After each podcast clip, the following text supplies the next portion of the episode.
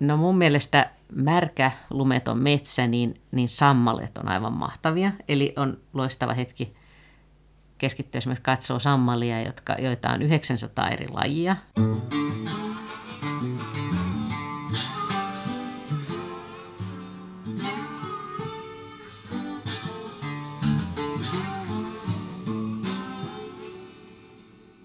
Tervetuloa Saappat jalassa podcastin pariin. Mä oon Matti Tieaho ja tällä kertaa mun vieras on varmaan hyvin monelle tuttu, eli Minna Pyykkö. Tervetuloa. Kiitos. Mites Minna Pyykkö, sut tunnetaan radio- ja TV-toimittajana. Sun työmaa on yleensä, se tapahtuu luonnossa. Miten susta tuli luontoihminen? Jaa, sitä vasta mietin, että onko tämä pitkä vai lyhyt tarina, mutta, mutta siis mm, kyllähän mä oon luonnossa retkeillyt paljon ihan pienestä asti ja mulla oli erityisesti semmoinen isä, jonka kanssa me paljon seikkailtiin luonnossa, mutta mä en ole semmoinen, ikävä kyllä semmoinen varsinainen lajituntija ollut mm, ja sitten ehkä lapsena mä maalailin aika paljon kanssa, että tein semmoisia luontomaalauksia. Mutta sitten mä vähän vahingossa päädyin opiskelemaan biologiaa ja tota, enkä tiennyt siis tosiaan koulun jälkeen, että mitä mä teet. Mulla oli tätä taide ja muuta, muuta ajatusta kanssa siinä. Ja, ja jotenkin se, sitten kun mä aloitin sen, niin, niin sit ensiksi se tuntui musta ihan oudolta, että miksi täällä opiskellaan kaikki näitä lajeja ja muuta. Ja, ja sitten vähitellen se koko se maailma. Musta oli niin kiehtovaa se esimerkiksi, että on ihmisiä, jotka ovat vaikka niin kiinnostuneita hämähäkeistä tai jostain semmoisesta, jopa asioista, joista heillä ei ole välttämättä niin itse hyötyä suoraan. Tietenkin tutkijat tekee uraa ja näin, mutta, mutta että sä voit olla niin ihmeessä lumoutunut vaikka hämähäkeistä tai sammalista tai, tai tästä kaikesta, mitä meidän ympärillä on. Niin mä ehkä, mä ehkä myös niin kuin siitä tutkija, niistä tutkijoista ja siitä semmoisesta ajattelusta lumouduin ja sit sitä kautta myöskin luonnosta sit uudestaan. Mutta sähän oot Stadin Friidu, eikö niin? Joo. Ihan Joo. mistä päin Helsinkiä? Jostain Lauttasaaresta vai ihan tota- keskustasta? Tota, no mä oon ihan lapsena asunut Pakilassa ja sitten tota, kouluja käynyt pitkälti tuolla Munkkiniemessä. Et nämä on, nämä on mulle siltä ajoilta tuttuja, mutta sitten kesällä oltiin ä, Suomusjärvellä ja sitten Mäntyharjulla. Ja olen mä sitten silleen retkeily ympäri Suomea, mutta sinänsä ihan, ihan kaupunkilainen. Mutta kaupungissa on hämmästyttävää kyllä Helsingissäkin, niin on aika rikas luonto, kun sitä rupeaa silleen katselemaan. Miten susta tuli sitten toimittaja? No se kävi silleen, että mä olin opiskellut pari vuotta biologiaa, niin sitten oli yliopiston ilmoitustaululla ilmoitus, että etsitään tota luontotoimittajaa. Ja silloin oli luontotoimittaja Veikko Neuvonen oli, niin kuin hänelle etittiin sijaista, koska hän meni tekemään luontoiltaa televisio joksikin jaksoksi. Ja mä ihan sit suoraan niin, kuin, niin sanotusti pystymetsästä sitten pärähdin sinne haastattelujen kautta ja oli vatsa kipeä ja ensimmäistä puoli vuotta. Mutta siitä se sitten lähti. Ja ei tämä ihan tavaton tarina ole, että, että kyllähän toimittajiksi edelleenkin joko tätä kautta, että ikään kuin sen, sen aiheen mukaan hakeutuu tai sitten, sitten niin kuin enemmän yleistoimittaja kautta. Veikko Neuvonen. Niin. Legenda. Mä tapasin sen kerran Königstedtin kartanossa ja se oli siis sen aikaisen maa- ja metsätalousministerin järjestämä juttu. Mä en muista siitä, en muista edes ministerin nimeä, mutta tapasin siellä sitten Neuvosen, joka vei, vei sitten osan porukkaa vuorollaan saunaa ja, ja, ja jotenkin mieleen, että, että tässä on kyllä maaginen kaveri, koska se, se söi sieltä saunasta kaiken hapen, että kaikki kuunteli. Se, se osaa no. ottaa yleisönsä. Oliko Veikolla luontotarinoita vai?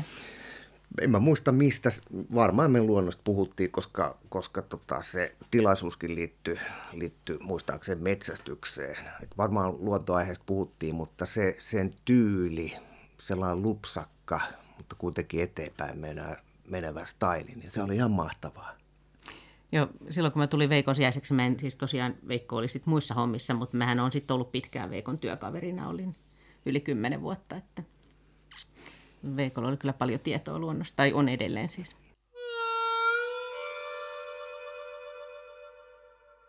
Voiko sanoa näin, että kun sä oot tämmöinen luontotoimittaja, niin sä ihan kirjaimellisesti teet töitä saappaat jalassa.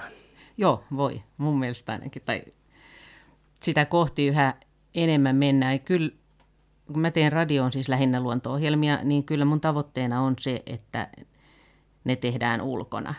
Ihan aina se ei ole mielekästä, jos riippuu aina vähän siitä aiheesta ja muusta, mutta suurimman osan mä pyrin, pyrin tekemään ulkona. Ja mun mielestä se, joskus haastateltavat just ihmettelee sitä, jotkut tutkijat, että, että miksi että tämähän on radio, mutta, mutta kyllä se on ihan eri asia olla muurahaiskeon äärellä siellä vaikka vesisateessa. Tai tietenkin muurahaiskeon äärellä ollessa on ehkä parempi tietenkin, että aurinko paistaa, että ne muurahaiset on liikkeellä, mutta joka tapauksessa parempi olla huonollakin säällä kuin, kuin semmoisessa kaikusassa ja toimistotilassa, jossa ehkä joku laite vielä hurisee. Niin, ja jos ollaan luontoihmisistä jututtamassa ja ollaan luonnossa, niin varmaan se haastateltavakin toimii paremmin. Joo, Joo mun mielestä sen kyllä, ja siitähän tässä on, on kyse aika paljon. Mä oon ajatellut tämän mun työn silleen, että mä oon vähän niin kuin matkaopas, joka sitten äh, jonka johdolla mä yritän saada ikään kuin, että vaikka se tutkija tai luontoharrastaja, joka on mulle ihan yhtä arvokas, niin että et jotenkin saisin välitettyä sen, sen hänen innostuksensa ja, ja mahdollisimman hyvällä tavalla sen, että miten hän haluaa kertoa siitä luonnosta. Niin niin kyllä ehdottomasti se tulee ulkona paremmin esiin. Sä oot Veikon jälkeen astunut isoihin saappaisiin, mutta sä oot toi, onnistunut toimittajana hyvin, koska 2014 sut, sut nimettiin, tai sait kultaisen sulan Suomen luonnonsuojeluliitto myös tämmöisen, tämmöisen kunnianosoituksen sulle. Viime vuonna sut nimitettiin Helsingin yliopiston kunniatohtoriksi. Joo. Homma pelaa, voisiko näin sanoa? Joo, tai, tai voiko sitä nyt itse sanoa, niin mä tietenkin olen ihan älyttömän iloinen tästä. Ja on, on siis, mä oon ehtinyt niin pitkään tehdä radiotoimittajan töitä, että onhan myös semmoisia pitkiä aikoja, jolloin tuntuu, varsinkin kun ei ollut vielä tätä mahdollisuutta, että ne tallentuu, niin on pitkiä aikoja, jolloin tuntuu, että ne ohjelmat vaan häviää jonnekin ilmaan, eikä tiedä edes kuuleeko niitä kukaan, niin, niin tietenkin se on tämmöisessä hommassa ihan mahtavaa, että joku on kuullut. Hmm. No tämän toimittajuuden lisäksi sä oot kunnostautunut myös kirjailijana.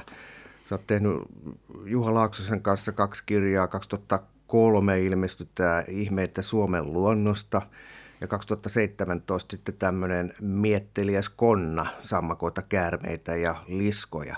Mutta nyt helmikuussa tulee, helmikuun loppupuolella tämmöinen ihan sun oma teos, Kuulin Allien laulavan – jossa sä taas viet tällä kertaa lukijat luontoon, mutta siellä on sitten paitsi sun tekstiä, niin myös sun maalauksia. Se on tällainen kuvataiteilija niin myös. Joo, joo, siis se on, tämä kuvataide on ehkä semmoinen asia, joka on kulkenut mulla ihan, ihan lapsesta ja kuvittelisin, että kulkee mun elämän loppuun asti. Että et se on ollut mulle tärkeä ja – ja mä oon jotenkin pienenä jo oppinut sen ajatuksen, että, että taide on totta ja tärkeää ja, ja sen avulla voi kertoa monenlaisia asioita. Et, et kyllä mä oon maalannut, tietenkin kun mä teen kaikkea muutakin, niin kyllä mä myöskin tajuan oman rajallisuuteni, mutta tällä tiellä mennään ja koko ajan mä yritän kehittyä tässä. Että. Nämä sun duunit on tämmöisiä vesiväritöitä. Mä oon viime vuosina maalannut, ehkä viimeisen kymmenen vuotta on maalannut vesiväreillä. Mä aloitin maalaamisen sille, että mä tein aika isoja öljyväritöitä. Ei ne nyt kaikki ollut isoja, mutta mä en tiedä, onko monella semmoinen, vähän semmoinen kaari, että, että ensiksi haluaa tehdä niin kuin isoja vahvasti ja paksusti ja sitten ehkä se kertoo jotain mun muutoksesta muutenkin, että, että nykyään mä teen pienempää ja läpikuultavampaa. Mites nämä sun duunit, se sä teet töitä nimenomaan luonnosta, mutta sä et ole mikään varsinainen maisemamaalari. Vai oletko? No en. en mä, se, miten mä oon yrittänyt mun, mun maalauksissa, mä oon yrittänyt, että niissä olisi joku eläin. Esimerkiksi useimmiten niissä on joku eläin. Ja jollain lailla ne eläimet tekee mulle semmoista tunnetta siihen, siihen että siinä on jotain hetkellistä ja sitten myöskin – mun mielestä eläimet on suomalaisille ollut merkittäviä jo tämä varmaan siis kaikille ihmisille, mutta, mutta myös suomalaisille niin jo pitkän aikaa, että me ollaan vuosituhansia seurattu tätä eläinten toimia ja opittu niiltä myöskin paljon, ja ne on vähän niin kuin kanssakulkijoita meillä, meidän kanssa tässä elämänmatkalla, niin sen takia musta on kiva maalata niitä nimenomaan Suomen luonnon eläimiä näihin maalauksiin. Eli eläimet on sulla se objekti, niin. jotka Eläimet on mulla useimmiten näissä maalauksissa. Joo, niin. eli, eli siinä mielessä ei ehkä pelkästään se maisema. Ja sitten mä oon sen, sen välillä aika paljon puntaroinut, että kun, kun, mm, kun mä oon biologi, niin mä haluan, että ne lajit ikään kuin näyttää oikeilta. Että niistä ei tarvitse näkyä paljon, ne voi olla semmoisia aavistuksenomaisia, mutta mulla on tärkeää, että, että että ne, jos mä haluan maalata vaikka töyhtötiaista, että se näyttää töyhtötiaiselta, että se ei näytä vaikka varikselta tai näin. Mutta sitten samaan aikaan mä en halua, yritän päästä pois semmoisesta, että mä ikään kuin vain kopioisin. Että sit mä haluan, että siellä olisi kuitenkin semmoista tunnetta siellä taustalla, vaikka kun mä oon maalannut alle ja että, ne, että se tausta kertoisi sitä semmoisesta kevään vimmasta, kun ne lentää pohjoiseen ja, ja että et miten, miten mahtavalta sen ehkä kuvitteellisesti täytyy tuntua. Ja ehkä sitä se, se samalla sit sitä tunnetta, että kun näkee allien lentävän, niin että minkälaisia tunteita siitä voi tulla itselle.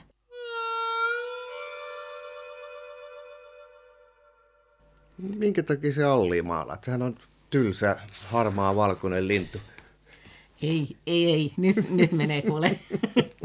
Mitä? Eikö? Nyt, nyt menee niin, niin pieleen, niin pieleen. No siis No Alli on mun mielestä ensinnäkin, se on tota, siis Kalevalassahan Alli, Alli on kaikkein eniten toistettu lintu ja se on varmaan, se on varmaan niin kuin tietenkin se, että se nimi on, se Allin nimi on semmoinen, niin kuin, joka, joka sopii hyvin näihin kalevalaisiin runosäkeisiin. Se on varmaan syy, miksi siellä Allin on. Mm-hmm. Mutta esimerkiksi Antero Järvinen kirjassaan Linnut liitävi sanoja, niin kirjoittaa just siitä, että tota, että myöskin se Allin muuttoreitti, kun ne lentää tätä Suomenlahteen pitkiä, Suomihan on siis ihan parhaita paikkoja niin kuin meidän rannikko nähdä tätä arktisten vesilintujen muuttoa, niin sitten kun ne lentää tästä ja lentää sinne jonnekin pohjoiseen pesimään, niin, niin aika paljon ne lentää just niiltä alueilta, missä esimerkiksi Kalevalaa on tallennettu. Ja sitten kun alkaa miettiä sitä, että miten, niin kuin, miten mahtavalta sen on täytynyt tuntua ihmisistä vuosituhansia sittenkin, tai, tai milloin tahansa pitkän talven jälkeen sä kuulet sen Allin laulun ja miten taianomaiselta se kuuluu semmoisessa kevätyössä, niin, niin kaikesta siitä tulee mun mielestä, että samalla kun maalaa sitä Allia lintuna, niin, niin samalla siihen tulee näitä kaikkia kerroksia. Sitten se Kalevalassa on usein symboloi semmoista nuorta naista. Ja sitten tietenkin myöskin tämä tämän päivän vesilintujen huono tilanne, että monet vesilinnuthan on uhanalaistumassa, niin, ja allienkin määrä on vähentynyt, niin, niin tässä on ikään kuin mulle monta kerrosta, kun mä maalaan sitä allia. Plus, että ne on todella hienon näköisiä. ne on todella kauniita lintuja ihan... ja sellaisia persoonallisen näköisiä, mutta ne tietty oli heitto. Tämä on ihan karmea tilanne. Mä, mä oon tottunut Allia katsomaan vaan haulikon piipun niin, päätä. Sillä, niin. että... Mikäs Allin tilanne muuten on? Onko se niin ikään taantuva laji? Joo, joo Alli on taantuva laji. Mä en nyt muista, mikä, mitkä nyt on viimeisimmät tilanteet, mutta hämmästyttävästi niin niin mm, suurella osalla suomalaisista vesilinnuista menee tosi huonosti. Mm. Ja sitä, mun käsittääkseni sitä ei ihan tarkkaa tiedetä, että mistä kaikesta se johtuu.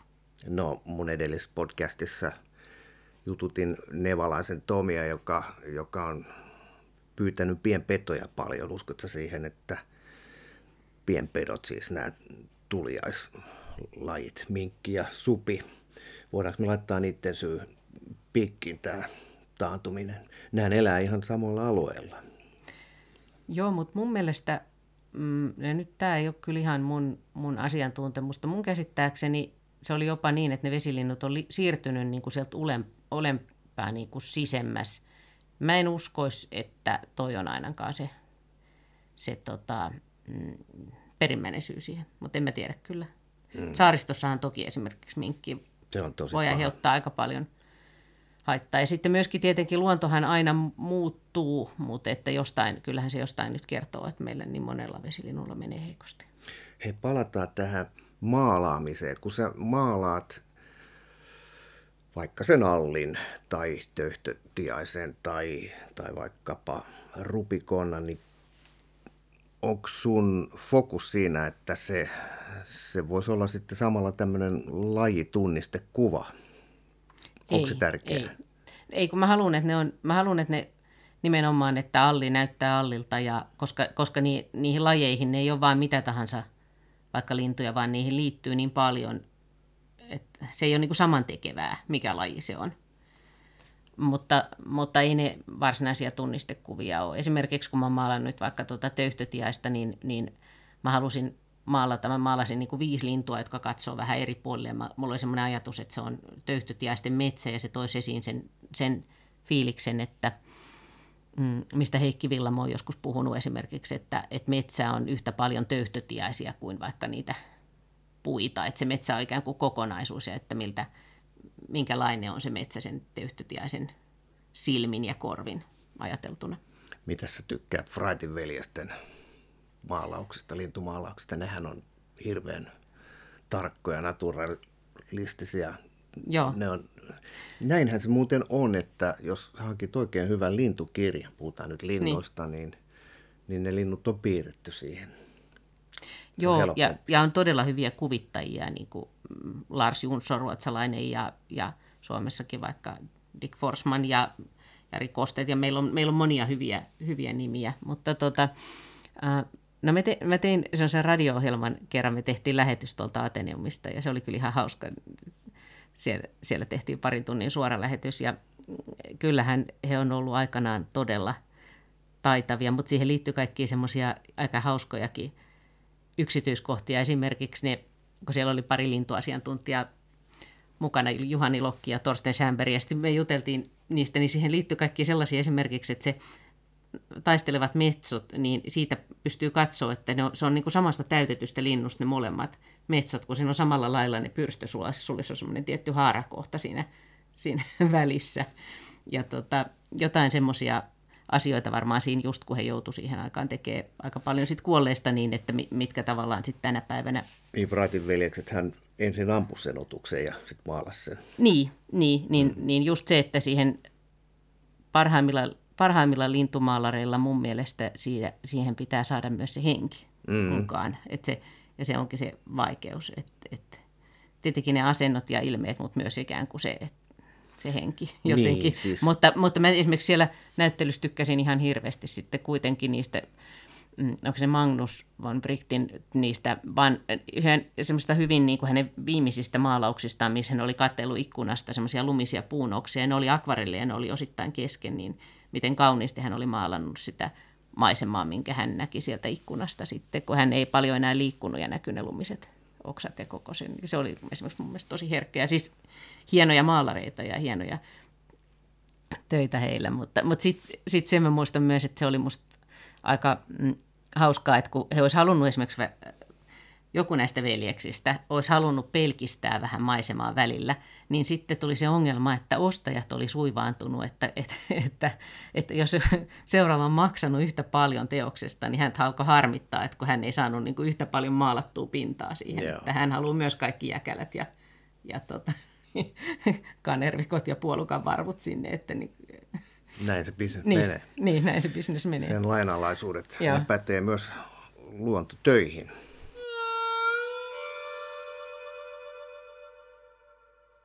Mites valokuvaat sä yhtään? Joo, mutta mä en ole mikään valokuva sinänsä. Mä valokuvaan nimenomaan niin muistiinpanon mielessä ja just sillä lailla, että, että mä voin sitten esimerkiksi katsoa niistä niitä lintujen asentoja tai rupikonnia asentoja tai näin. Että kyllä mä voisin, kyllä mua vähän kiinnostaa ehkä se valokuvaaminen, mutta, mutta toisaalta Suomessa on niin paljon hyviä valokuvaajia, että, että tämä on ehkä se mun, mun tapa, että mä tallennan kivoja hetkiä ja sitten just yritän niitä lintujen asentoja ja, ja rupikonnia ja medusoja ja kaikkea tällaista. Kyllä mä itse asiassa aina niin kuin sitten kuvailenkin. Mm. Meillähän on valtavasti tosiaan luontokuvausta ja se on laji, joka, joka koko ajan kiihtyy. Harrastajia tulee koko ajan enemmän ja enemmän.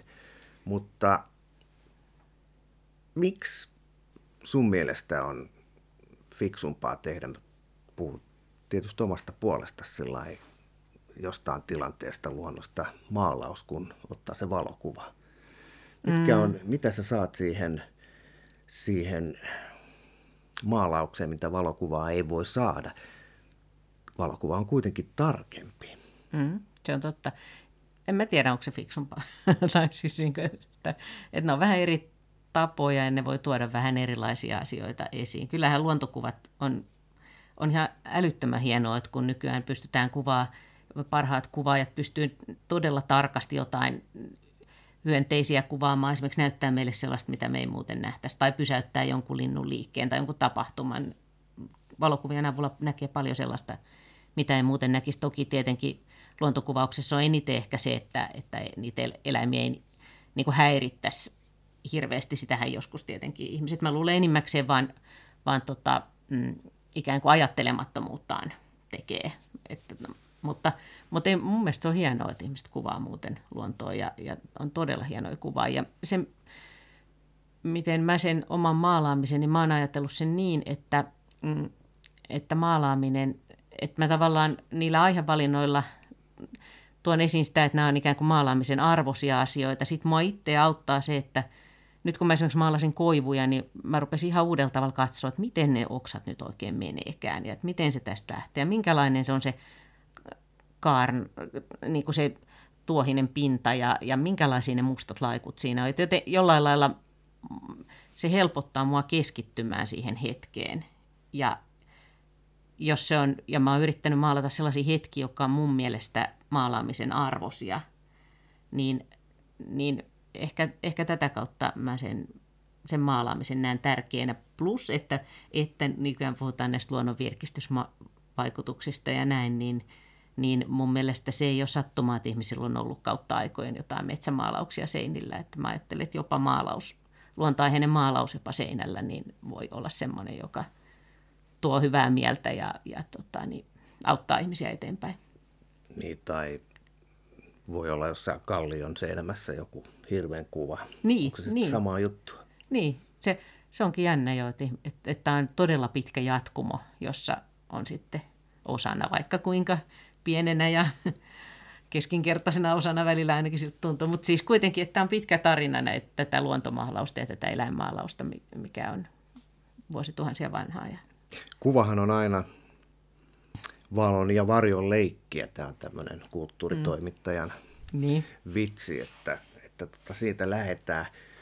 Mä näen tämän homman niin, että jos sä otat kuvan luonnosta, vaikka jostain linnusta tai puusta tai nisäkkäästä, niin, niin sen kuvan se tärkein elementti, eli se valo ja varjon leikki, niin sehän syntyy siinä tilanteessa, siinä on vaikea itse vaikuttaa siihen, mutta kun sä maalaat, niin sä pystyt tekemään tämän duunin just sellaiseksi mm. valon ja varjon leikiksi, niin kuin sanotaan, kun sä haluat. Tai periaatteessa mä voin maalata samaan maalaukseen esimerkiksi, kun mä oon seurannut tuossa pihalla valkosta, tämmöisessä lumettomassa maassa valkosta kärppää, joka juoksee, niin mä voin tehdä samaan maalaukseen sen kärpän kurkkaamassa kymmenestä kohdasta ja tuoda vaikka sitä kautta esiin sen, että se oli todella vikkelä.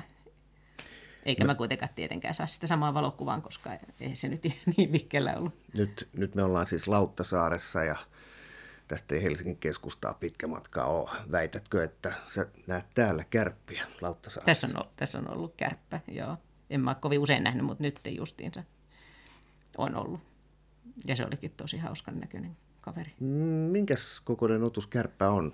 Se on mä tiedän, pieni. lumikki on ihan snadi, semmoinen 10, 12, 15 Mä en osaa sanoa sentein, mutta pieni kaveri se on. Joo. Joo, onks, se on se semmoinen on... niin kuin valkoinen nauha, kun se tuolla hyppeli. Niin, olisiko se niin kuin minkin ja lumikin, lumikon välistä? No, mun, mielestä se on, mun mielestä se on niin kuin siis paljon paljon minkkiä. Ja mun mielestä se on suunnilleen samaa koko. Nehän, sehän siis hänen kädellä, päästä... mitä se tarkoittaa? siis, tämmöinen viivottimen mittainen, siis häntä mukaan lukien. No, siis mun mielestä se on semmoista lumikon koko luokkaa, että, mutta se häntähän okay. erottaa sitten, että onko se musta se hännänpää vai ei. Eli se on ihan siis niin pieni? Niin, se on pieni kaveri. Kummalla nyt on sitten se häntä pää musta? Tällä kärpällä okay. on musta hännänpää. Joo. Okei sä oot tehnyt tämmöisen kirjan, jossa, jossa näitä luontokuvia on akvarellitekniikalla tehtyjä. Joo, lähinnä. Joo. Ja mä näin tuossa Vedoksen kirjahan ilmestyy vasta helmikuun lopulla, mutta siellä on valtavasti näitä töitä, varmaan toista sataa. Joo, onko ne syntynyt, on tehty sopimus viime keväänä kustantajan kanssa, että tehdään kirja, niin tos, tässä on tota, Sivellin käynyt vuoden mittaan vai onko ne pitemmältä ajalta? No, tota, no mä oon maalannut tätä luontoaihetta pidemmänkin aikaa, että, ky, että kyllä se oli mulla pohjana siinä ne vanhat maalaukset, joissa on, on ollut, mulla on ollut vähän kaupunkiluontoteemaa, sitten mä oon maalannut saaristosta, Uuttöön saarella vietetyistä ajoista ja Loksäärin saarella vietetyistä ajoista ja mitähän muita siellä on. No kuitenkin vähän tämmöisiä erilaisia näyttelyitä mulla on ollut, joista mä pystyin sitten ottamaan jotakin tähän, mutta kyllä mä nyt sitten loppuvaiheessa on, on maalannutkin. Ja aika paljonkin sitten. Mulla oli itse asiassa nyt joulukuussa oli, oli näyttely, mihin mä sitten, että mä pystyin vähän yhdistämään nämä molemmat asiat sitten.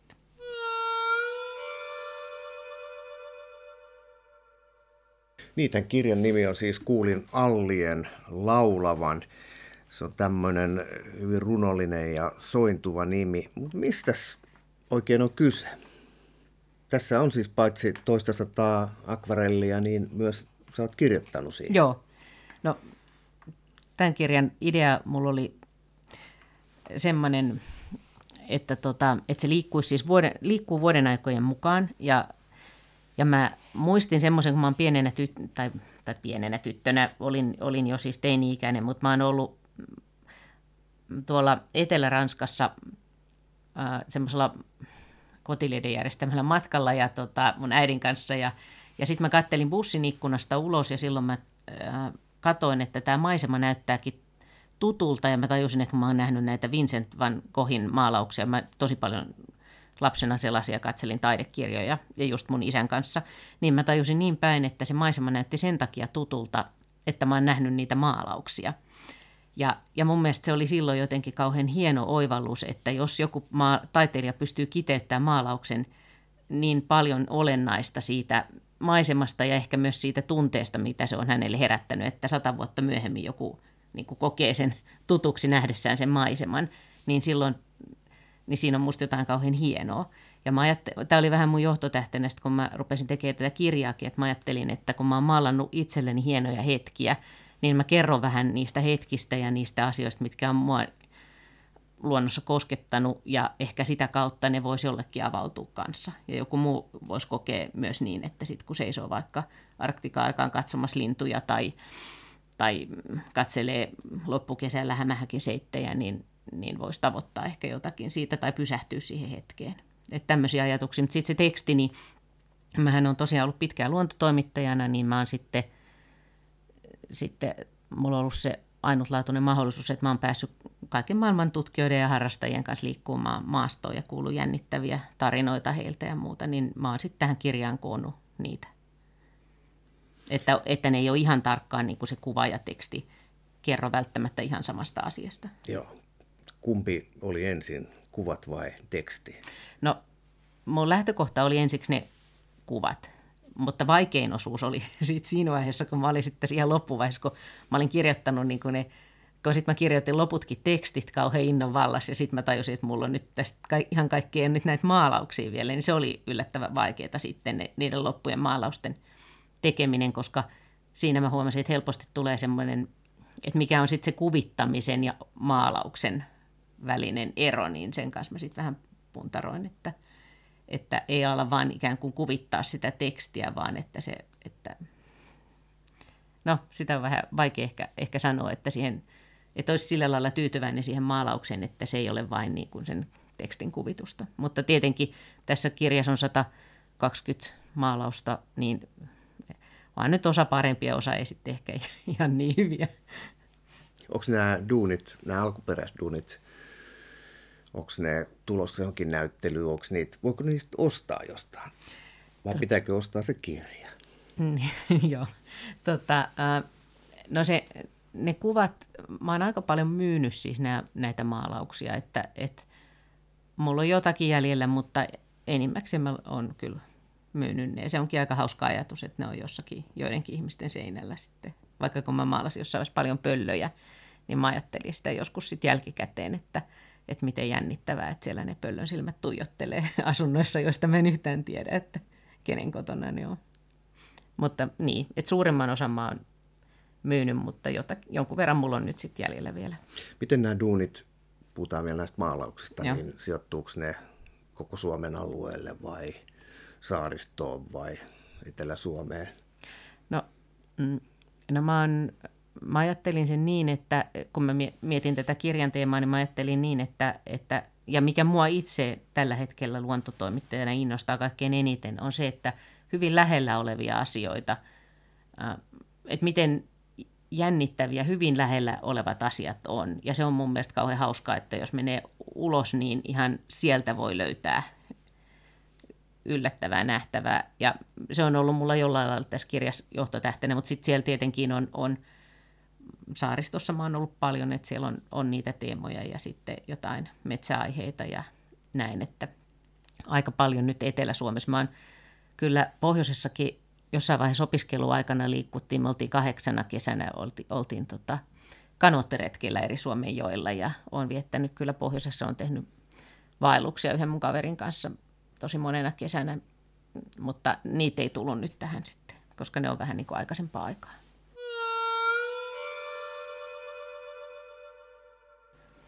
Miten nämä duunit, nämä maalaukset, niin onko ne kuvia maalta, merestä ja ilmasta vai, vai peräti veden alta?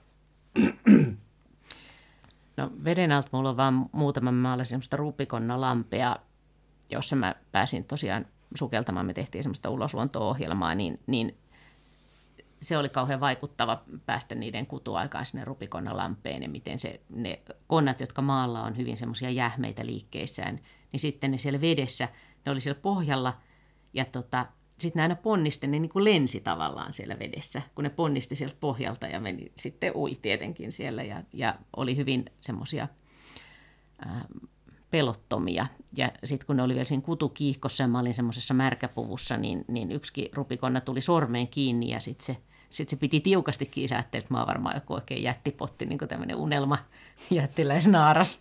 Ja, ja se niillä kuparisilla silmillään katseli, niin kuin mä sille vetovasti, se oli aivan vaikuttava hetki. Niin, niin. olit siis sukelluksessa. Mä olin, mä olin sukelluksessa, joo, ja siinä oli semmoinen vedenalaiskuva ja Pekka Tuuria me tehtiin mm, ulosluontoa kevätseurantaa ja mä pääsin sinne sitten hänen kanssaan. Ja, ja se oli myös niin vaikuttava kokemus, että sitten sitten mä halusin siitä maalata siitä sen niin kuin lammen se avaruudesta. Joo. Joo. Joo. Mutta enimmäkseen nämä muuten siis, no metsässä ja merellä ja järven rannalla, että varmaan semmoisia monille tuttuja. Joo, mua ki- ki- ja nyt kiehtoo tämä rupikonna siis. No rupikonnat on, ne on todella hienoja. Mutta eikö niitä ole aika vähän, vai onko niitä joka paikassa? No maailmanlaajuisesti sehän sammakkoeläimillä on, ne on yksiä uhanalaisimpia ryhmiä kanssa. Siinä, siinä on tietenkin siinä on se kehityksessä. Ensinnäkin nämä kosteikkoalueet on vähenemässä ja sitten, sitten ne on tavallaan monella tavalla voi olla aika haavoittuvia, kun, sen, kun ne on ensin siellä, viettää sen alun siellä vedessä ja sitten siitä joutuu kohoamaan ja näin. Mutta tota, mm, me, musta tuntuu, että meillä ei ole ihan käsitystä Suomessa, että miten Suomen sammakkoeläimillä menee, mutta luultavasti ei ihan heikosti, vaan ihan, ei, että tilanne ei ole niin huono kuin muualla, mutta meilläkin koko ajan näitä kutualueita vähenee näitä kosteikkoja ja muuten. Esimerkiksi rupikonnat on aika herkkiä sen suhteen just, että ne tarvii sitä kosteutta. Mutta ne voi, ne, on, ne voi elää todella pitkään, ne voi elää jopa siis 40 vuotta tai jotain tämmöistä. Ei nyt varma, varmaan vain hyvin harva, mutta se on aivan hämmästyttävää. Rupikonna on siis tämmöinen rypyskäinen otus, eikö ole? Niin, joo. Eli se, se normaali sammakko, joka siellä kesämökin pihassa nähdään, on tämmöinen, onko se viitasammakko vai lehtisammakko? Ei kun se on, se on, se on onko se nyt ruskosammakko nykyään lajinimeltään, sitten viitasammakko erikseen. Joo. joo Mutta se... sitten on tämä rupikonna. Rupikonna on, joo. Onko se joku valtava jättimöhkele vai? No ne voi kasvaa siis esimerkiksi se saaressa, missä mä oon ollut paljon, niin, niin siellä isoimmat voi olla jo siis semmoisia todella, miten mä nyt tässä mä näytän radio-ohjelmassa kädellä, mutta siis semmoisia ison miehen nyrkin kokoisia tai mm. näin. Ja nehän ei enää sitten pompi sillä lailla kuin ne pienemmät, vaan ne astelee sille arvokkaasti. Sitä esimerkiksi kylänraittia pitkin ja on hyvin, hyvin näyttävä näky. Mutta esimerkiksi se saarelle ne on vähentynyt tosi paljon ne on lähes hävinnyt kokonaan. Ja se on yksi paikka, jossa sitä ei oikeastaan niin kuin tiedetä ihan, että mistä kaikesta se johtuu. Onko se vain joku notkahdus vai onko se... No, yllättävän vaikea on tutkia, että mistä asiat johtuu. No jos rupikon on tämmöinen otus, joka, joka arvokkaasti tepastelee siellä luonnossa, niin, niin missä sen itsesuojeluvaisto on? Eikö se ole helppo, help, helposti napattavissa?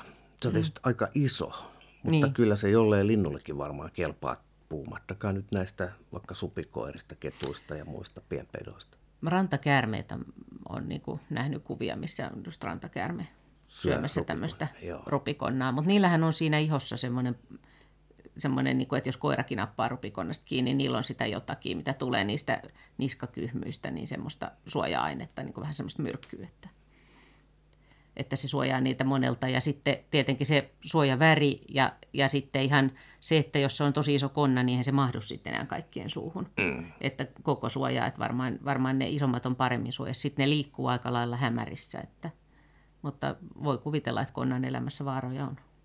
Joo, viime tuotantokauden lopussa mä jututin valokuvaaja Mika Honkalinnaa ja havahduin tähän väitteeseen, että, että jos sä haluat nähdä vaikka pöllöjä tai, tai nyt mitä tahansa eläimiä, niin se temppu tehdään siis nykyään tällä kulttuurimaisemissa tai kaupunkien sisällä tai niiden lähiympäristössä, että jos sä haluat nähdä eläimiä, niin väärä paikka on mennä keskelle erämaata, että siellä niitä on vaikeampi löytää. Onko tämä näin? No, mm, siis no ensinnäkin pöllöistä, mutta Suomi on niin kuin maailmanlaajuisestikin tämmöinen vähän niin kuin pöllöparatiisi, että aika monet ihmiset ulkomailtakin voi tulla Suomeen katselemaan pöllöjä. No se riippuu aika paljon lajeista, mutta kaiken kaikkiaan esimerkiksi talvella niin kaupungit on aika hyviä paikkoja, että kyllä kaupungissa näkee enemmän lintulajeja helpostikin kuin jossain, jossain tota, niin, metsässä ihan, tai jossain maaseudulla, mutta tietenkin riippuu vähän nyt, että mitä, mitä haluaa nähdä. Ja, ja yleisestikin, jos haluaa Suomen luonnossa nähdä eläimiä, niin täytyy tietää aika paljon, että siinä mielessä – jonnekin Afrikan safareille, jos mennään, niin, niin ne lajit on ikään kuin helpommin näkyvissä tämä käsitys mulla on, mutta sitten taas jos menet ihan tästä nyt vaan johonkin metsään, niin ei, sieltä välttämättä löydä heti mitään. Mm, mm. Sitten täytyy, täytyy tietää ja täytyy osata etsiä. Hei. Mutta monet, vielä tuohon, että monet lintulajit esimerkiksi tulee myöskin kaupunkeihin talveksi. Kaupungeista löytyy ruokaa, monet on kauhean kekseliäitä ja osaa hyödyntää myös semmoisia lämpölähteitä. Kaupungissa on niin kuin sitä hukkalämpöä kuitenkin vähän, niin sieltä vähän lämpöisempää kuin, tota, kuin esimerkiksi ympäröivästä. No, tänä talvena nyt ei sitä ongelmaa ole, mutta jos on kylmä, niin siitäkin on hyötyä. Niin, tässä kirjassa sä käyt siis suomalaisia vuodenaikoja läpi. Joo, joo perinteinen, perinteinen vuodenajat, mutta tähän mä ajattelin, että se sopii. Ja totta kai siis myöskin tässä luontotoimittajan työssä, niin kyllähän nämä vuodenajat, se, että miten tämä tarina – vuodesta toiseen menee, niin kyllähän se on kauhean olennaista. Miten sä suhtaudut nyt tähän? Nyt on siis helmikuu jo itse niin, asiassa niin, ja niin. mä odotan edelleen talven tuloa. Mä olin eilen, niin. eilen, eilen vielä Lontoossa ja ostin sieltä talvikengät, koska sesonkin on siellä ohi, alkaa tulla kevät. Tuleeko meille tänä talvena sitten talvea ollenkaan? En mä tiedä.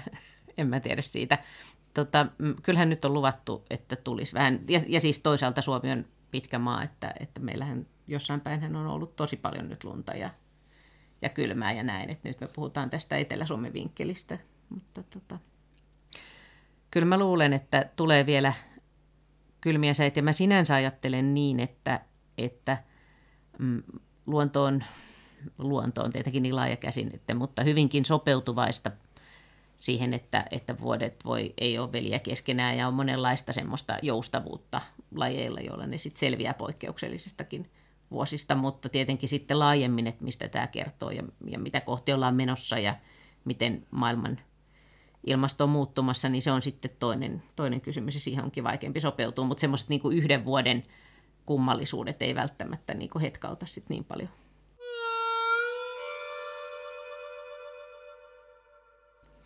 Niin sä toivot, että seuraava talvi niin. on parempi. Niin, Niin, ja, ja mun mielestä hämmästyttävän hienoja systeemeitä luonnossa on just sen varalle, että jos asiat ei mene niin kuin yleensä, niin mit, miten se systeemistä kuitenkin toimii. Mutta esimerkiksi tällaisessa, jos sit tulee vaikka, jos on tosi märkää, sitten tulee kova pakkanen, niin silloin just se, että jos tulee semmoinen jäinen pinta vaikka puiden rungoille, niin se on monille, mm, vaikka nyt linnuille, jotka kaivaa sieltä hyönteisiä sieltä tota, puiden koloista, niin tietenkin tosi hankalaa. Ja sitten, että se lumipeite on perinteisesti sitten suojaa ja on semmoinen lämpöeriste ja muuta, että on se niin kuin, tosi tärkeä. No, meillä ei ole nyt lunta, mutta onko nyt tässä ajassa jotain, mitä, mitä kannattaa luonnosta hakea? Sä oot aloittanut jo Minna Pyykön maailman kymmenisen vuotta sitten, kymmenes tuotantokausi on menossa ja siinähän idis on se, että sä esittelet vähän niin kuin tämmöinen matkaopas niin, ihmisille luontoa, niin mitäs, mitäs, mitä tuolta nyt kannattaisi lähteä hakemaan? No jos me puhutaan näiltä alueet, näistä alueista, joissa ei ole lunta, siis tosiaan Suomessa monin paikoin on, ja, ja sitä aina luontotoimittajanakin yrittää miettiä just, että, että, että ihmiset on kauhean eri tilanteessa eri puolilla Suomea, mutta jos, no mun mielestä märkä lumeton metsä, niin, niin sammalet on aivan mahtavia, eli on loistava hetki keskittyy esimerkiksi katsoo sammalia, jotka, joita on 900 eri lajia, Suomessa yli 900 eri lajia, ja sinne kun mötkähtää katsomaan niitä, miten hämmästyttäviä pieniä yksityiskohtia niissä on ja miten erilaisia ne on ja miten voi ajatella sitä, että elämä on aikanaan ää, noussut maalle, niin sammaleet on ollut niitä ehkä niitä ensimmäisiä, jotka on pitänyt sitä kosteutta yllä ja, ja Suomi on loistava sammalmaa – ja, ja, tota, ehkä mä ehdot, ja ne hohtaa semmoisena smaragdin vihreinä. Ehkä mä voin ehdottaa sammalretkiä. Tietenkin samaan aikaan, niin kyllähän monet linnut jo laulaa ja pöllöretki aikaa ja muuta semmoista, että tästä mennään toisaalta sitten jo kovaa vauhtia kevättä kohti, vaikka tulisikin kylmempiä säitä, niin että, että rulla pyörii taas. Niin, on, alkaako kohta tulla linnut, muuttolinnut takaisin? Onko tässä ne ei varmaan ihan vielä tuu, mutta siis nämä Kyllä, paikallislinnut, ne niin, alkaa siis nyt kyllähän hyvin... täälläkin on mustarastas laulaa ihan, ihan täysillä ja tota, niin, äh, sehän nyt tietenkin voi, voi lauleskella, vähän vaihdella se lauluinto, mutta kyllä mun mielestä siis kyllähän muuttolintuja tulee jo, onko se nyt ensimmäiset hahkatkin, jos en mä nyt väärin muista, niin, niin mun mielestä niitä aina merkitään, että milloin ne ekat tulee, niin se taitaa olla jo helmikuuta, kun on ennätys eka tullut, että kyllähän tämä nyt siinä mielessäkin tästä lähtee. Kohta alkaa tapahtua. Niin, niin, ja sitten totta kai se, että mitkä muuttolinnut, että jos vedet, kun vedet on auki, niin monet on tietenkin jäänytkin sitten tuohon hengailemaan esimerkiksi niistä vesilinnuista. Miten suomalainen luonto, mikä on sitten se sun lempivuoden? Mm, toi onkin vaikea. Joo, vaikea vaikea kysymys. Nyt kun ei ole ollut sitä semmoista lumista talvea, niin kyllä sen huomaa, että sitä on ikävä.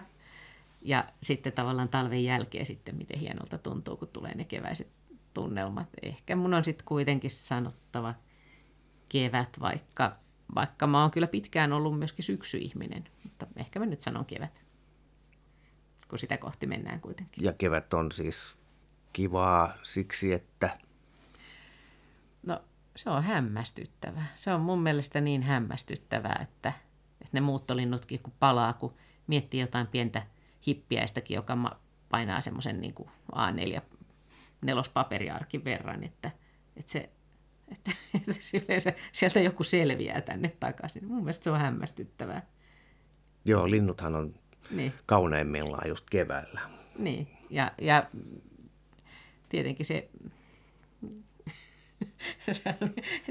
ja musta ihan vilpittömästi niin mun mielestä niin kuin mä oon yhä hämmästyneempi yhä lähempänä olevista asioista. Että kyllä se, semmoista italialaista kasvitieteilijää mä jututin, joka puhuu siitä justiinsa, kun nyt on viime aikoina tutkittu näitä kasveja paljon ja että miten monella tavalla kasvit voi viestiä toisilleen ja kaikkea tämmöistä. Ja hän sanoi sitä just, että kun me kaikki ollaan tavallaan – meillä on semmoista vihersokeutta, että kun me katsotaan vaikka valokuvia, niin me nähdään aina, että siinä on joku asia siinä edessä. Ja me ei nähdä, että se suurin osa siitä taustasta, tai suurin osa siitä kuvasta on sitä vihreätä, että jos tänne tulisi joku marssilainen, niin, niin se olisi varmaan se asia, minkä se veisi täältä mennessään, että, että siellä oli ihan hämmästyttävää se vihreys, että se olisi hänelle semmoinen ainutlaatuinen juttu, niin kyllä ehkä kevääsen myös sit se, että, että ne kaikki kasvit alkaa sitten taas vihertää. vihertää ja tulla esiin. Niin, tämä on tämmöinen, tämmöinen nouseva puheenaihe, kun luonnosta puhutaan, että, että myös kasvit viestittää, kommunikoi. Meillähän on nämä, nämä vegaanit, jotka ei syö mitään lihaa eikä oikein muutenkaan mitään. Ja yksi, yksi peruste saattaa olla se, että ne on eläviä olentoja. Mutta niinhän ne on ne kasvitkin. Tota, joo, kas, kasvit, se on mun mielestä ollut todella kiinnostavaa, että miten, miten paljon on nyt löydetty kasveista uusia puolia. Ja se on jollain lailla musta kauhean järkeenkäyvää myöskin. Samalla tietenkin pitää varoa, että niitä ei niin kuin liikaa ikään kuin inhimillistetä. Ja meidän vaikea joskus, kun me puhutaan vaikka jollain termeillä, niin, niin mitä sitten tarkoitetaan termillä, kuten vaikka tämä italialainen tutkija puhuu kasvien älykkyydestä, niin mikä, se tietenkin riippuu siitä, mitä tarkoitetaan älykkyydellä ikään kuin. Mutta, mm, mutta tota, mun mielestä se on kauhean ymmärrettävää, että kasvien kehityshistoria tällä maapallolla on niin pitkä. Sitten kun ne on lainausmerkeissä valinnut tämän elämäntavan, että ne on ihan paikallaan, niin sehän on kauhean ymmärrettävää, että niiden pitää, niillä pitää olla hyvin herkkä, herkkä kyky aistia ympäristöä ja reagoida siihen, koska ne ei pääse ikään kuin pakenemaan niin kuin eläimet. Ja aika usein esimerkiksi puiden ja niin, niin ne, ne juuren kärjet on just semmoisia todella herkkiä, joilla ne pystyy siellä maaperässä aistimaan tota monenlaista.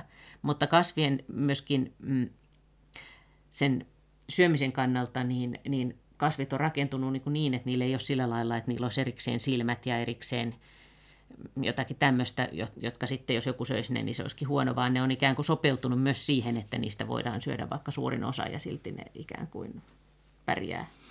Mulla on sellainen kaukainen mielikuva, että jossain Esko Valtaojan kirjassa se herkuttelee ajatuksella, että kun me katsotaan jotain planeettaa, jossa ei ole mitään muuta kuin tämmöinen kaasupilvi sen ympärillä, niin itse asiassa se kaasupilvi onkin sitten tämmöinen valtava olio, jossa, jossa tapahtuu ehkä sähköstä tai jotain muuta liikettä, niin ihan sama juttu on näiden kasvien kanssa. Joo, joo se, just tämä tutkijasin kirjassa esimerkiksi puhuu tästä, että on vähän niin kuin World Wide Web, että, tota, niin, että se, on, se, on se kokonaisuus muodostuu sitten niin kuin näistä tästä, tästä verkostosta.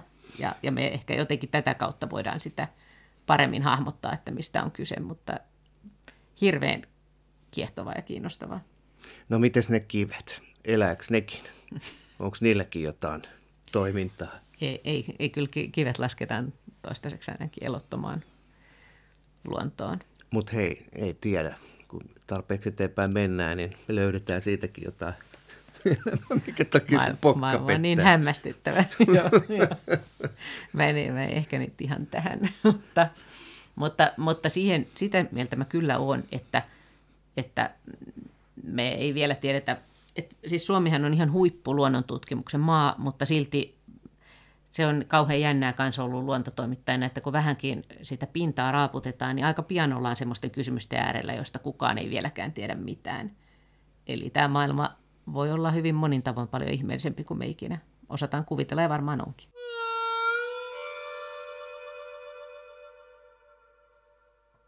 Niin, minkälainen Suomi niin kuin sitten luonnon puolesta on? Mun mielestä tämä on sellainen tylsä. No ei, ei. En, siis onhan tämä nyt tosi hieno. Täällä on vaan tällaista tasasta mettää ja kunnon vuoristoa ja sitten on muutama joki, jotka on kahalittu nekin suurin piirtein kaikki ja sitten on vähän Suomenlahteen tuossa. Mm, niin. Siinä kaikki. No siinä kaikki. Me, kyllä mä kävin yhtenä vuonna, yhtenä kesänä kävin Norja siellä Andenesissa, niin siellä valas safarille. Kyllä mä silloin just ajattelin, että miltä hän tuntuisi, minkälaista olla luontotoimittajana täällä, kun siellä oli vuoristoja ja vuonoa ja sitten just niitä kaskelotteja siellä meressä ja, ja koko se valtameri. Mutta ei vain, niin kuin mä sanoin, niin mä oon, mä oon tosi, niin jollain lailla mä oon kokenut yhä hienompana tämän, tämän kotimaan luonnon ja tämän lähiluonnon tässä, niin mitä, se on musta itsestäkin vähän hämmästyttävää, kun mä oon näin pitkään tahkonut näitä luonto-ohjelmia, niin se on, se on vähän semmoinen kuin joku Pandoran lipas, että sieltä löytyy aina vaan hämmästyttävimpiä asioita. Et se on vähän ehkä myös siitä, liittyy tähän kuvataiteeseen siihen, että siitä, että miten, miten katsoja pysähtyy semmoisista asioista kyse. Mutta, mutta siis nämä, nämä vuodenajat, koko tämä, että täällä matkataan ja se lajien sopeutuminen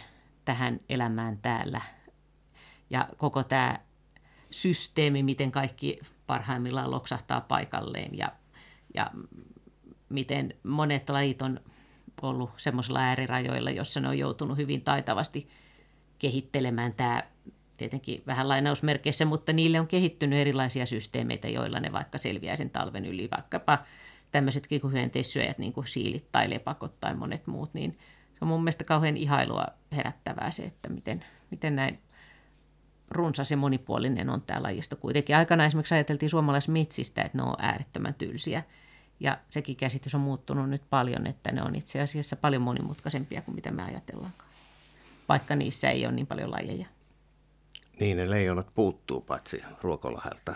Niin, niin nimenomaan. Ja. Mikä sun fiilis on, onko, onko näiden vuosien aikana, kun sä oot tehnyt näitä luonto-ohjelmia, niin onko suomalaiset jotenkin joukkona löytänyt luonnon entistä enemmän? Meillähän on tämmöinen muuttoliike koko käynnissä, että ihmiset muuttaa tänne tänne äh, kultapossu maakuntiin, siis Helsinkiin, Turkuun, Tampereelle, näihin keskuksiin. Eli mm. väki kaupungistuu. Meneekö se sitten ihan yksi yhteen niin, että kiinnostus luontoon myös vähenee koko aika? No ei se mun mielestä, ei mulla ole mitään käsitystä ihan, ihan tästä asiasta. Mä tietenkin tapaan niitä ihmisiä, joita kiinnostaa luonto. Että mä en, mulla ei ole semmoista kokonaiskäsitystä. Ja välillä musta tuntuu, mä oon niin kuin ikään kuin kahta mieltä. Että mun mielestä se on hirveän hieno esimerkiksi vaikka tämä, että miten tämä luontokuvaus, ihmiset on innostunut ja, ja vaikka lintuharrastus tuntuu, että se on muuttunut sillä lailla, että se on usein aika niin kuin keski-ikäiset, keski ihmiset saattaa innostua siitä ja se on musta hyvä. Se on tosi hienoa, että, että, että ihmiset löytää löytää siinä vaiheessa. Ja esimerkiksi luontoharrastamisen voi aloittaa milloin vaan, koska kukaan ei ole koskaan valmis, kukaan ei voi tuntea kaikkia lajeja. Niin kuin sienitutkijan kanssa me mentiin semmoiselle, semmoiselle notkelmaan metsässä, sanoi heti, että kukaan ei tunne kaikkia tämän alueen sieniä. Siis sen yhden notkelman. Sen yhden notkelman. Tietenkin me puhutaan sitten niistä pienistä sienistä, joita mm, voi olla jopa jossain mm. havunneulasin sisällä ja näin, mutta siis että, että on tavallaan, kaikki on jossakin kohdassa tässä matkassa, tällä matkalla. Ja tota, että se on se on mun mielestä ihan selvä ilmiö, että ihmiset on alkanut kiinnostua, kiinnostua luonnosta. Tämä luontokuvaus on mun mielestä enimmäkseen tosi hauska juttu. Ja sittenhän on nyt tätä tämmöistä erilaisia blogin kirjoittajia, vaeltajia ja retkeilijöitä ja kaikkea sellaista. Toisaalta sitten mä välillä mietin, että, että onko niin, että kun ihmiset menee vaikka mökeilleen, niin välillä musta tuntuu siltä, että liikutaan yhä vähemmän siinä ympäröivässä luonnossa ja ollaan vaan ikään kuin siinä vaikka mökkipihalla – tai siellä, niin, kesällä, niin, että ollaan vaan niin kuin ikään kuin siinä mökissä ja, ja ehkä siinä pihamaalla, eikä, eikä sillä lailla lähdetä enää, enää retkeilemään. Ja, ja joskus, joskus myös ehkä, ehkä niin kuin sitä ajatusta, että, että vaikka kun telkkariskin tulee näitä leffoja tai näitä tämmöisiä hassuteläinvideoita tai muut, että, että se luonto nähdään liian niin kuin ihmismäisesti, inhimillistäen pelkästään. Niin, tähän mä olin just niin. tulossa. Mietin, tai olen miettinyt että sama asiaa niin, että, että jotenkin mä näen tämän trendi on mun mielestä se, että ihmisiä kiinnostaa luonto enemmän kuin aikaisemmin. Puhun nyt suomalaisista. Mm. Ja sama tämä tapahtuu aikana, jolloin ihmiset yhä enemmän parveutuu tänne, tänne kaupunkioloihin. Ja kun ne on täällä, niin, niin jotenkin näkee ne näkee luonnon tällaisena eksoottisena, vähän kauempana olevana juttuna, jossa on sitten kaikenlaista kivaa vapautta, hyvää ilmaa ja puita, jota voi halata.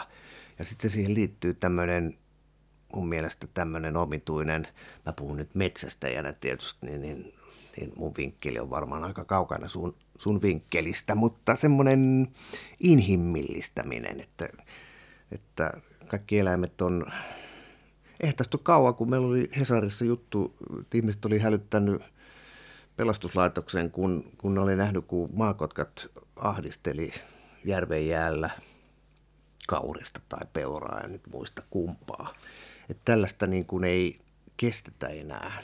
Että tästä on tullut sellainen bambi-juttu tästä luonnosta. Onko näin käynyt?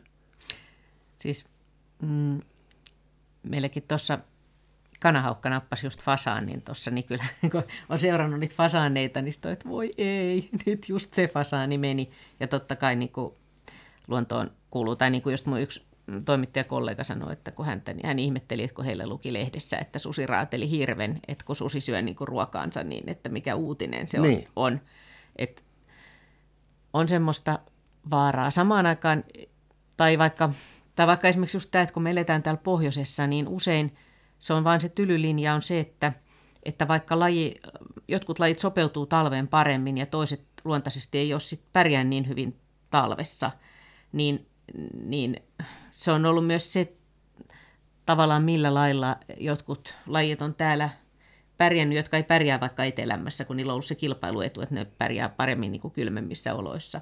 Niin, sitten, mm. niin ja sitten vaikka just, että, että, että joka talvi sitten ihmiset kokee vaikka, että kyhmyjoutsen on pulassa tai, tai näin, joka sitten ehkä olisi vain niin kuin sitä karsiutumista sitten.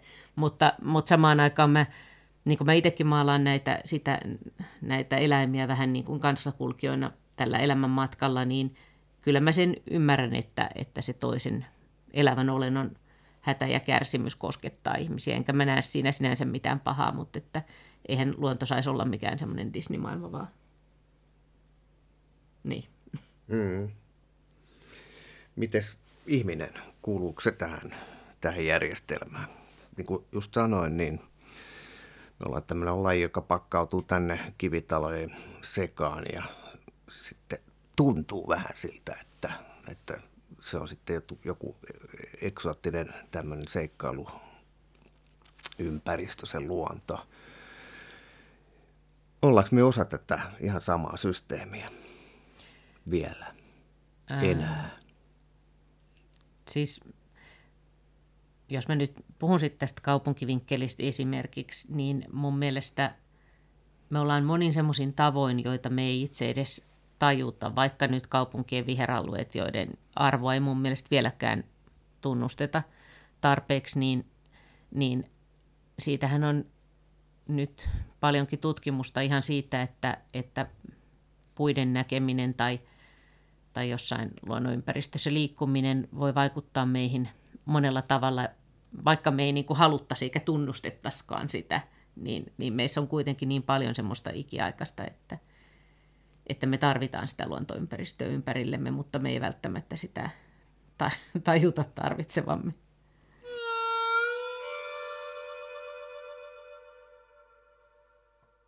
Huomaan ajattelevani tämmöisiä TV-sarjoja, tieteessarjoja, joissa ollaan avaruusaluksessa, niin – sarja kuin sarja, niin aina ne laskeutuu jonnekin planeetalle, jossa on ihan valtava hieno mettä. Oletko huomannut?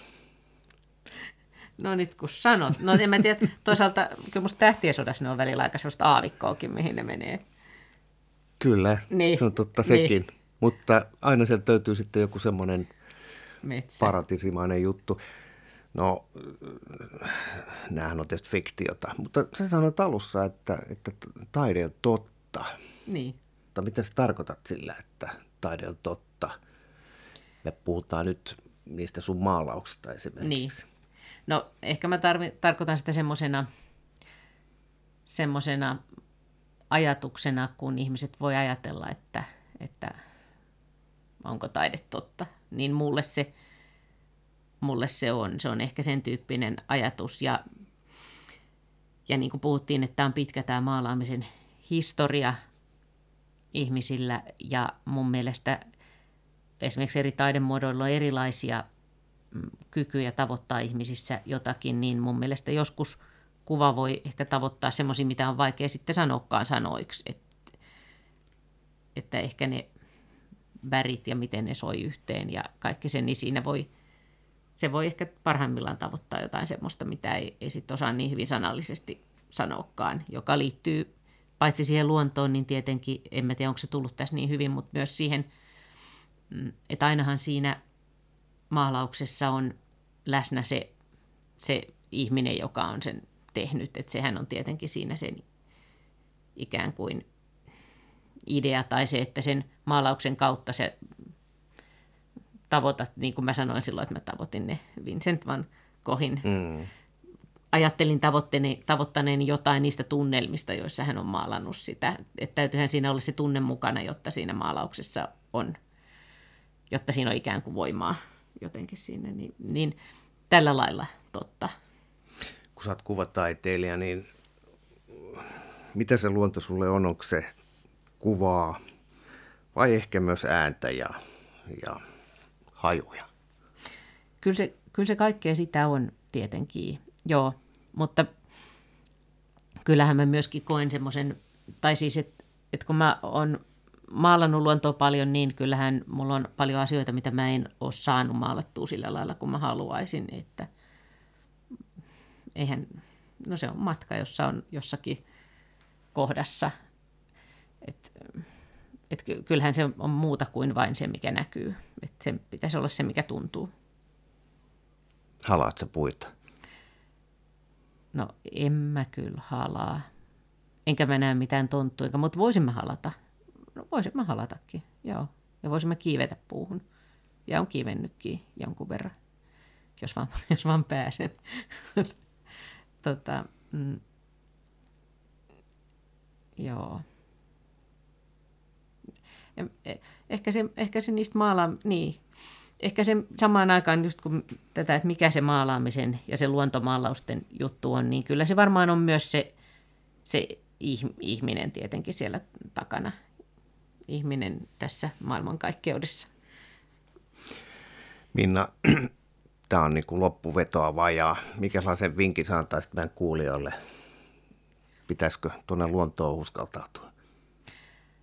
Joo, kyllä teidän kuulijat varmaan paljon luonnossa liikkuukin, että en mä ole sen kummempi vinkkien antaja, mutta jos nyt on, on ihmisiä, jotka ei niin paljon liiku, niin ainakin mä antaisin sen, että se luontoharrastuksen voi aloittaa heti, se on tosi hauskaa ja että ei tarvi, sitten luonnosliikkumista ei tarvi ajatella semmoisena minään biologian oppituntina, jossa jotenkin joku tiukka biologian opettaja kyselee jotain lajisulkeisia, että tunnetko kaikki nämä lajit ja sitten vasta voit mennä sinne, vaan nyt ihan saman tien. Ja luonnossa voi liikkua ihan vain katselemalla niitä värejä ja lehtien muotoja ja voi miettiä sellaisia asioita, että miksi nämä on muovautunut vaikka tämän muotoisiksi, onko nämä niin kuin hyvät tuulella tai suojaako nämä sateelta tai niin kuin lintuja kun katsoo, niin, niin miten erilaiset ne siivet on ja mitä se kertoo siitä, miten se lentää, onko se pitkän matkan lentäjä vai näin. Että kaikki että siellä on niin paljon asioita, mitä voi katsella ilman, että tarvii oppia niitä lajeja. Ja totta kai se on sitten matka, jossa sitten on, alkaa kiinnostaa, että mitä nämä kaverit täällä on.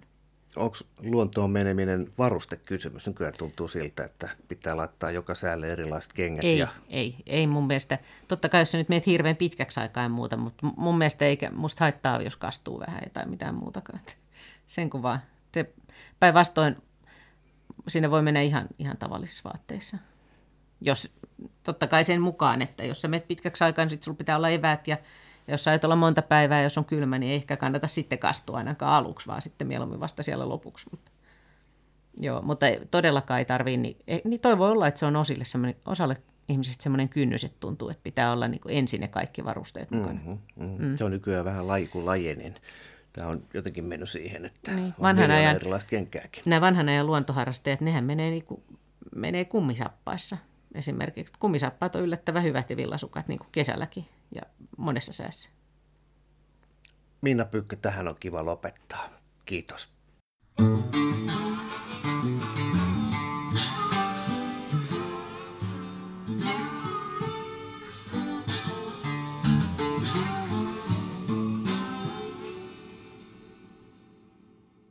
Tämä on Kouvolan Sanomien Saappaat jalassa podcast. Pysy ajan tasalla paikallisista asioista ja tilaa Kouvolan Sanomat diginä edulliseen tutustumishintaan osoitteessa kouvolansanomat.fi kautta podcast-tarjous.